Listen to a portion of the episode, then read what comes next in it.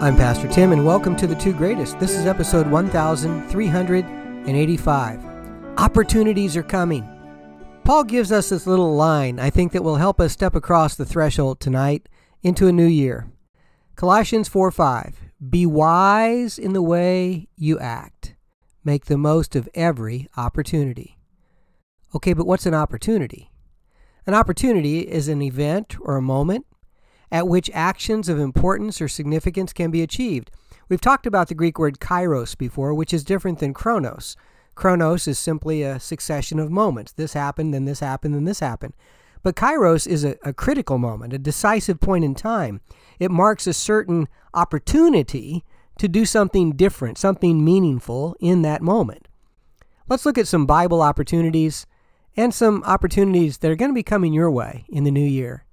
This podcast is about the two greatest commandments loving God and loving others, no matter what the calendar says. We're to be loving people like Jesus would love people. You know, the Bible is full, chock full of opportunities. Everywhere you look, people have opportunities to love God or not, to point people to God or not, because that's what life is all about. So, Rahab saved the spies and her household in Joshua 2. Naaman's wife's maid helped Naaman by telling her mistress about Elisha in 2 Kings 5.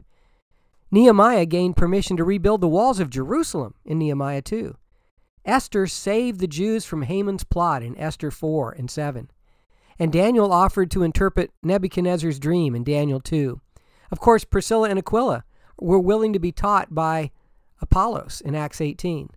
And David could have killed Saul, but he didn't in 1 Samuel 24. How can we make the most of our opportunities in the new year?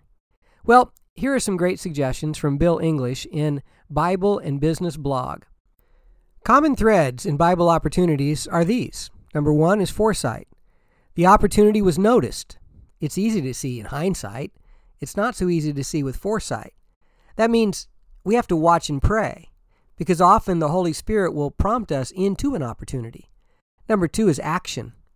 The actor acted took action, didn't just pray about it, they actually did something about it.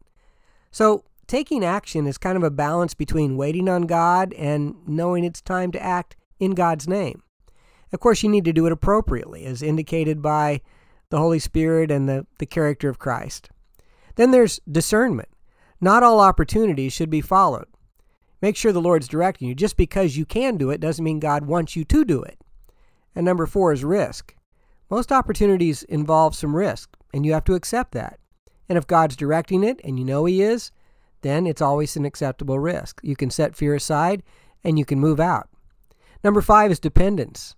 All opportunities mean that we have to be dependent upon the Lord, but the Lord wants us to get going. Number six is prepared. All the actors that I just mentioned earlier and all those Bible stories were prepared before the opportunity came along. You know, we abide in Christ. We we take opportunity to to get close to Jesus so that we know his voice when he's calling us.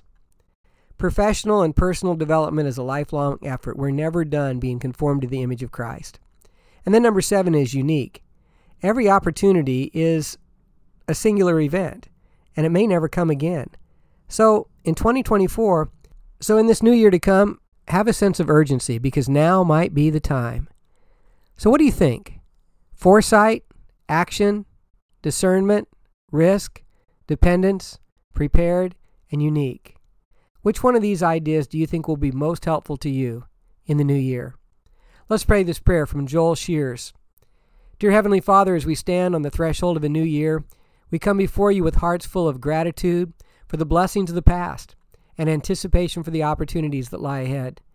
As we embark on the journey of 2024, Open our eyes to see the opportunities that you place before us, and grant us the wisdom to discern the path that aligns with your will. May your Holy Spirit lead and direct our steps that we may walk in the fullness of your purposes in our lives. Grant us the courage to step out in faith when opportunities come up, knowing that you're with us every step of the way. Strengthen our faith, Lord. Help us overcome our doubts or fears. Lord, we surrender our plans to you, trusting that your plans are always better. Help us to be vessels of love, grace, and kindness, and may the opportunities we encounter be a testimony of your faithfulness. We pray these things in Jesus' name. Amen. I hope you'll join me tomorrow for episode 1386. And in the meantime, I don't know about you, but I'm excited about what the new year is going to bring. And I want my eyes and my heart and my mind and my will wide open to the opportunities that are coming.